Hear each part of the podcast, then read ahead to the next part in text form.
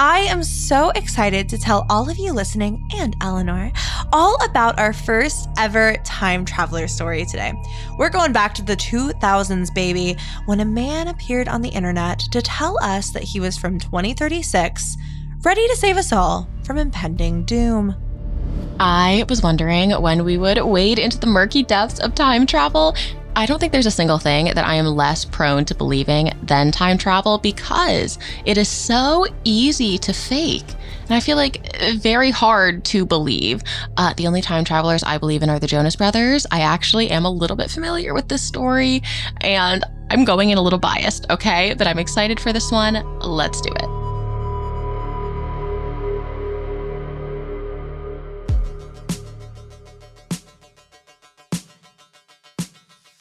Welcome to Internet Urban Legends, a Spotify original from Parcast. I'm Loey, your evidence expert, not an experienced time traveler, sadly. If I could, I certainly would. However, I am stuck in 2021, like the rest of you. That is a tragedy. I'm Eleanor, your skeptic. We can be Doc and Marty today. I haven't seen that movie since I was a kid. Oh, we taught, but we always see the car on the Universal Studios lot. Together, we are the Gruesome Twosome, and this is Internet Urban Legends, where we dive deep into the darkest corners of the internet. We might find the answers we're looking for, or we might just scare ourselves into staying up all night. But one thing is for sure we are glad to have you guys along for the ride. This is going to be a trip.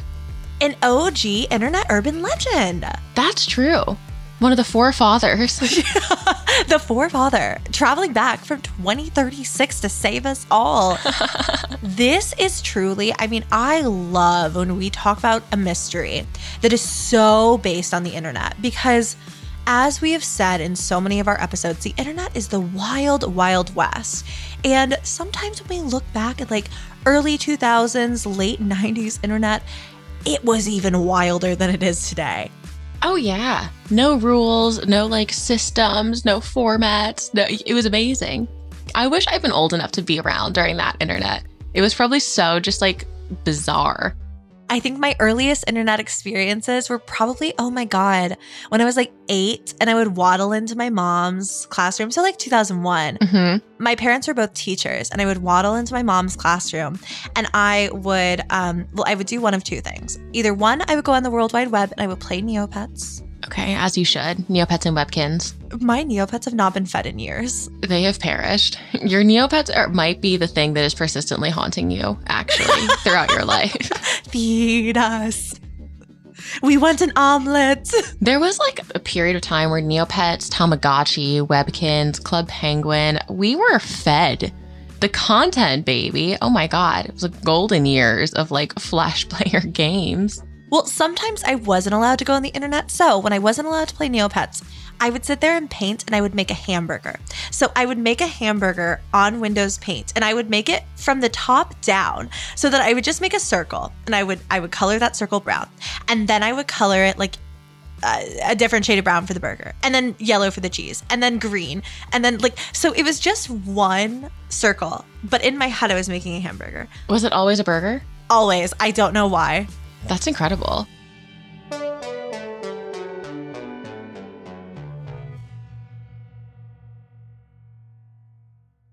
It feels like we're all being told to go on this diet, take that supplement. Ozempic will give you depression, but you know what'll cure that? Weed. Or you could try to balance your hormones. At Science Versus, we're like, what the f is going on?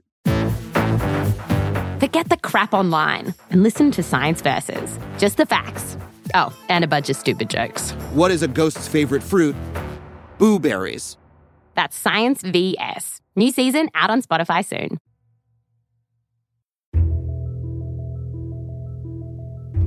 Well, while I was playing Neopets and making my fun little paint burgers, in late 2000, a man by the name of John Titor was posting all over the internet to several message boards including this is a fun little throwback Art Bell's message board, like his forum, I guess. He had a paranormal late night radio show uh, that he was the host of. So John is coming onto the internet and he's like, hey, everyone. I have an announcement to make. Also, hello. Uh, but I am a time traveler. I'm from 2036 and I have some stuff to say, okay? This we we might need to apply the tinfoil hats for like two seconds just to like picture the reality that John claimed to come from because it is wild. Okay. You know what's so interesting is, you know, he's posting this in 2000. 2036 was like almost 40 years away, and people had to be like, wow, that's so futuristic. And now it's like 15 years from now. Yeah. Isn't that crazy? Nuts. Literally insane. When I um, was first looking at our script, my first thought was like 2036 is not far away at all. Not at all. To think like that this man was a full on time traveler. And not only was he a full on time traveler, he claimed that he was a soldier and he was sent back because a computer virus had swept the world and he needed to grab a computer from 1975, specifically the IBM 5100. We have a photo of it today in our um in our notes and this thing is just incredible. It doesn't even look like a computer. It looks like a relic. I mean, just weirdly sleek. Like I kind of dig the design.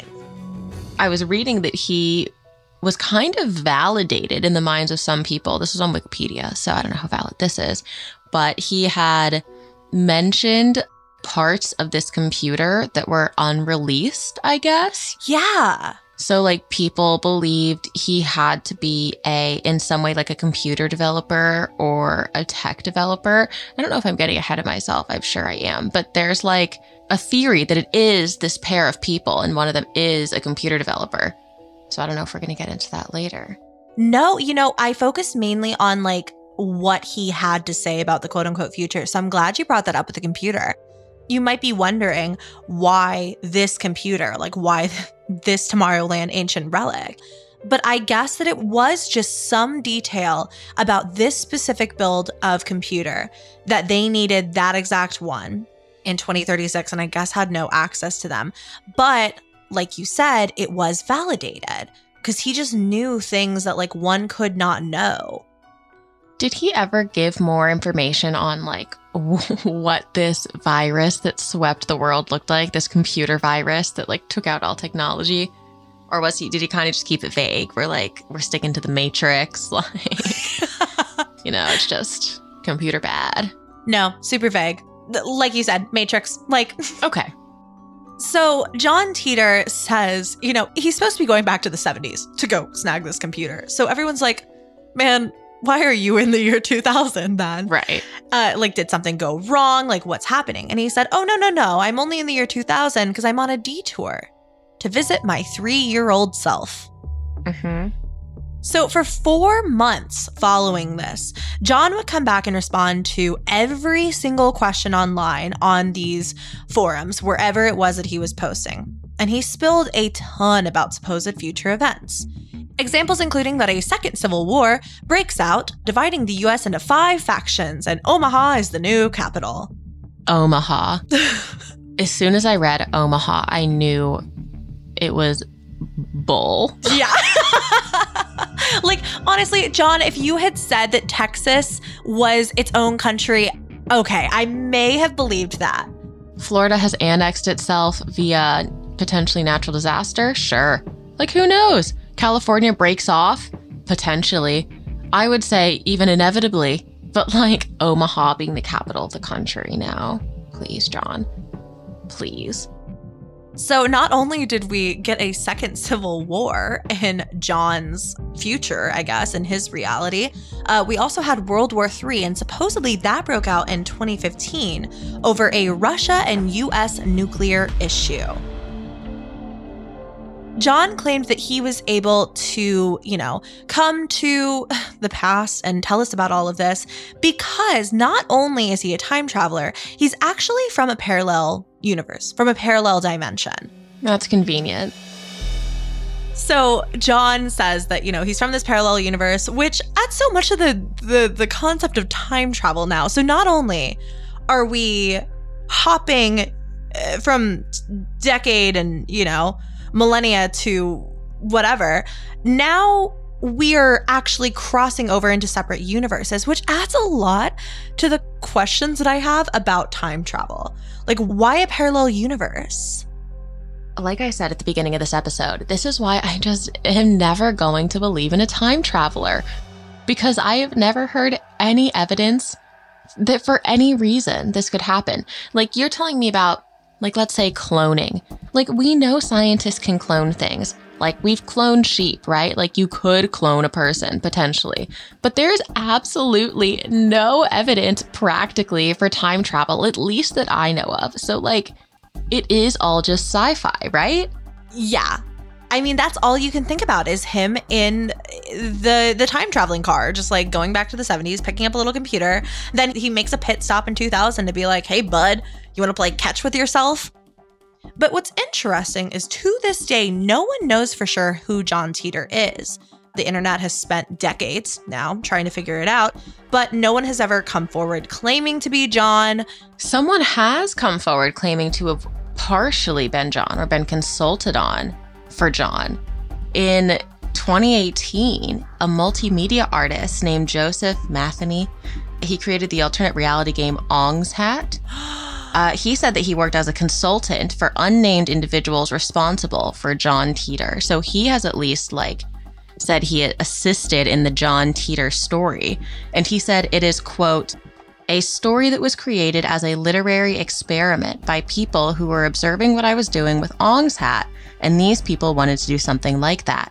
I was a consultant on the project, but it wasn't my project. That is fascinating. That would I have never heard that before. And you know, I'm so into alternate reality games. That would, of course, clarify that John Titor would have been a work of fiction. Is an ARG, right? Yeah. Not necessarily someone going on the internet to try to dupe people, but a storytelling experiment. It does make sense because these things are so outlandish. They do sound more like a book than anything. I mean, we just lived through 2020, granted, like the most dramatic year probably that we will experience in our lifetimes. And it still doesn't come close to the United States, like breaking into factions and World War III and Omaha. Like it sounds like a story. Interesting that you said the bit about it sounding like almost like a sci fi book. Up next, we will dive into social media, the internet, books, literature, so much more to try to get to the bottom of John Titor and solve the case for ourselves.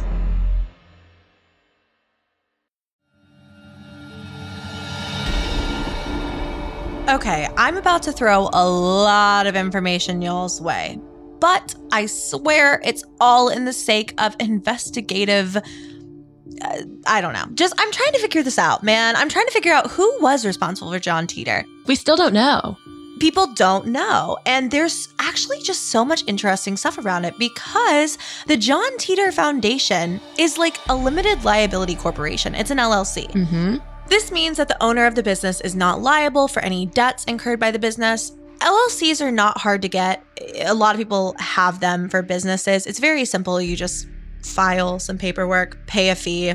So, you know, keep that in mind. But this foundation has done some interesting things. It doesn't seem like it's just like a shell that somebody popped up. So it's unclear what they do most of the time. Uh, but they did publish a book called John Titor A Time Traveler's Tale.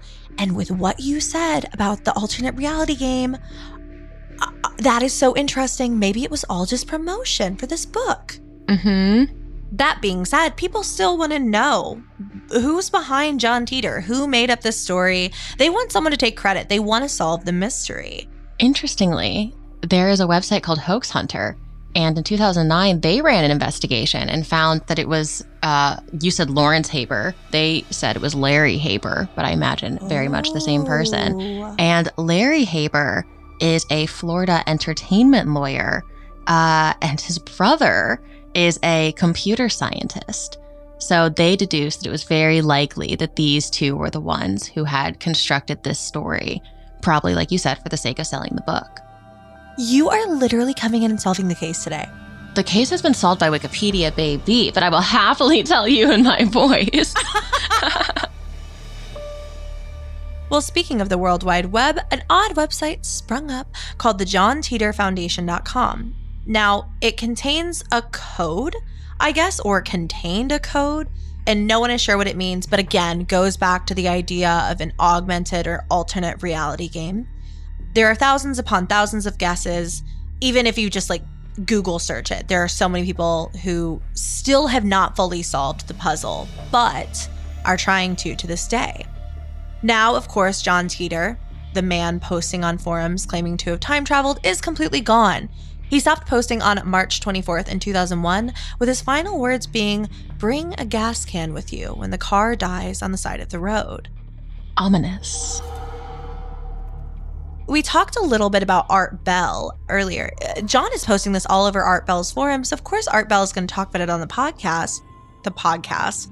I'm like literally, I'm just sitting here and I'm so in my podcast mind on his radio show. I do apologize. But like, John Titor, whoever they were, fully accomplished exactly what they set out to do. They were a marketing genius in the early 2000s by posting this to a paranormal radio hosts forums. They reached the perfect demographic, their audience. They got the attention of the radio host himself, and they got so much publicity. Then a book was published. I was about to say, did they ever sell anything? But yeah, they sold the book. Like, it really does all make sense, huh? Now, speaking of websites, there's actually another website. I know we're getting very deep, but this one not called johntitorfoundation.com, but just johntitor.com. This is supposedly a fan run site uh, by one Oliver Williams, but people theorize that this could be John Titor.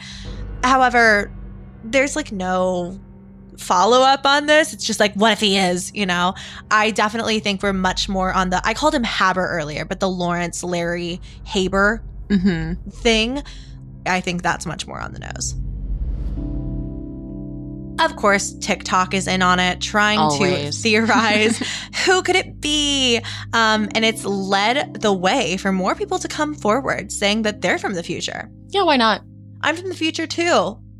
I mean, you apparently like everything he's ever said seemingly has been disproven. None of it has come true, and he's still very famous. Like, why not just start prophesizing? I guess.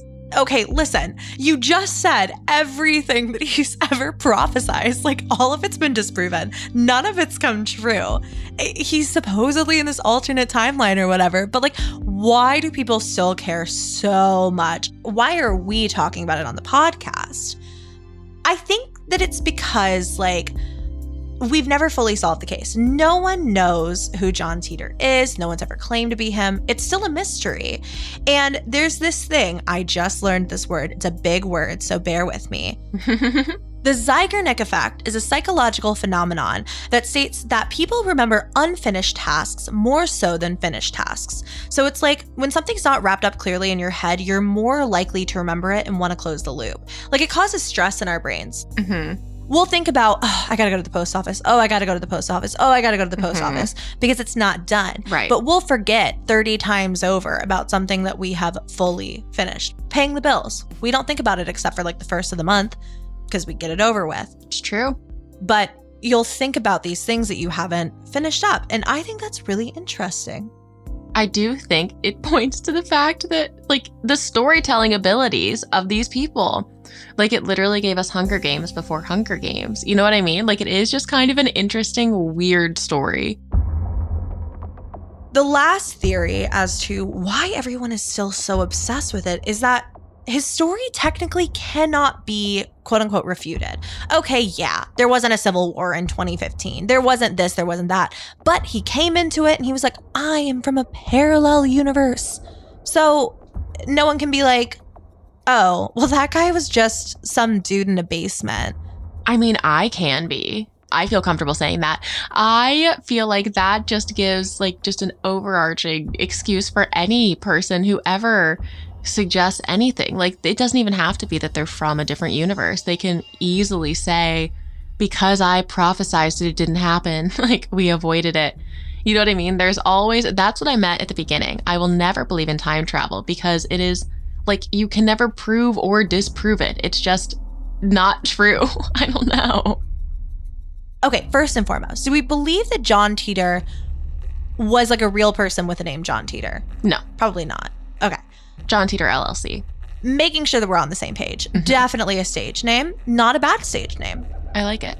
However, do we think that, you know, I'm looking over my questions here at the end, and it's like, did he help to prevent this World War III? Did he stop the computer virus from ending the world?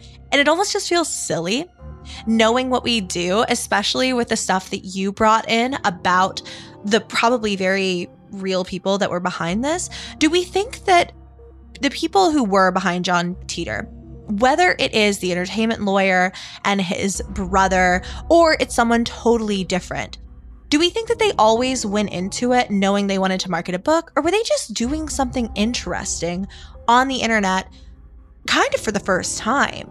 They had to be some of the first doing something like this. I mean, it sounds like remember the multimedia artist from 2018? He said that he was asked to work on this project because he had already created an ARG online. That's right. Yeah.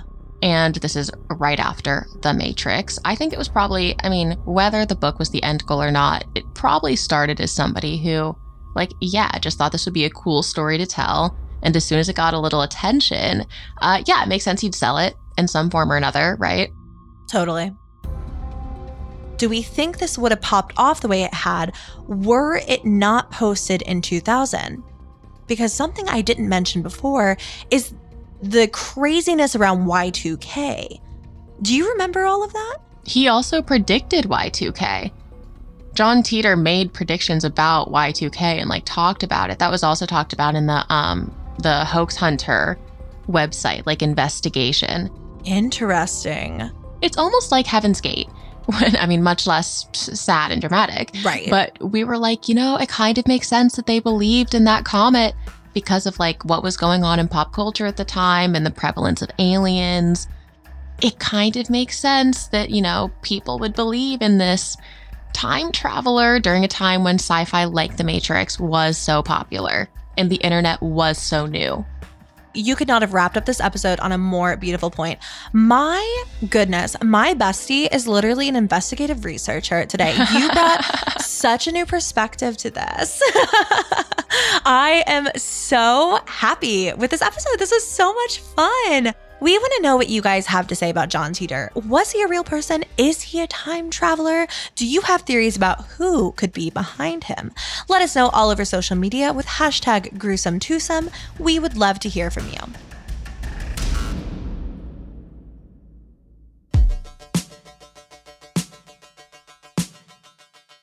For now, thank you all so much for listening. We are once again your hosts, Loey and Eleanor, also known as the Gruesome Twosome, and we have loved this deep dive into the world of internet urban legends with all of you. You can find all episodes of the podcast, Internet Urban Legends, for free exclusively on Spotify. Don't forget to follow the podcast so we can continue bringing you a new disturbing mystery each and every week. Follow us on Twitter and Instagram at Loeybug and at Snitchery, and support our show by following at Parcast on Instagram and at Parcast Network on Twitter. Stay gruesome, friends. Internet Urban Legends is a Spotify original from Parcast. It is executive produced by Max Cutler from Parcast, Slash Management, and by Deanna Markoff, Avi Gandhi, and Ed Simpson from Wheelhouse DNA. Sound design by Ron Shapiro, with associate sound design by Mike Ramos. It is produced by Jonathan Ratliff, Gemma Waters, John Cohen, Kristen Acevedo, and Lexi Kiven. Research provided by Yumi Shin, And we're your hosts, Loey Lane and Eleanor, better known as Snitchery. Aka the Gruesome Twosome.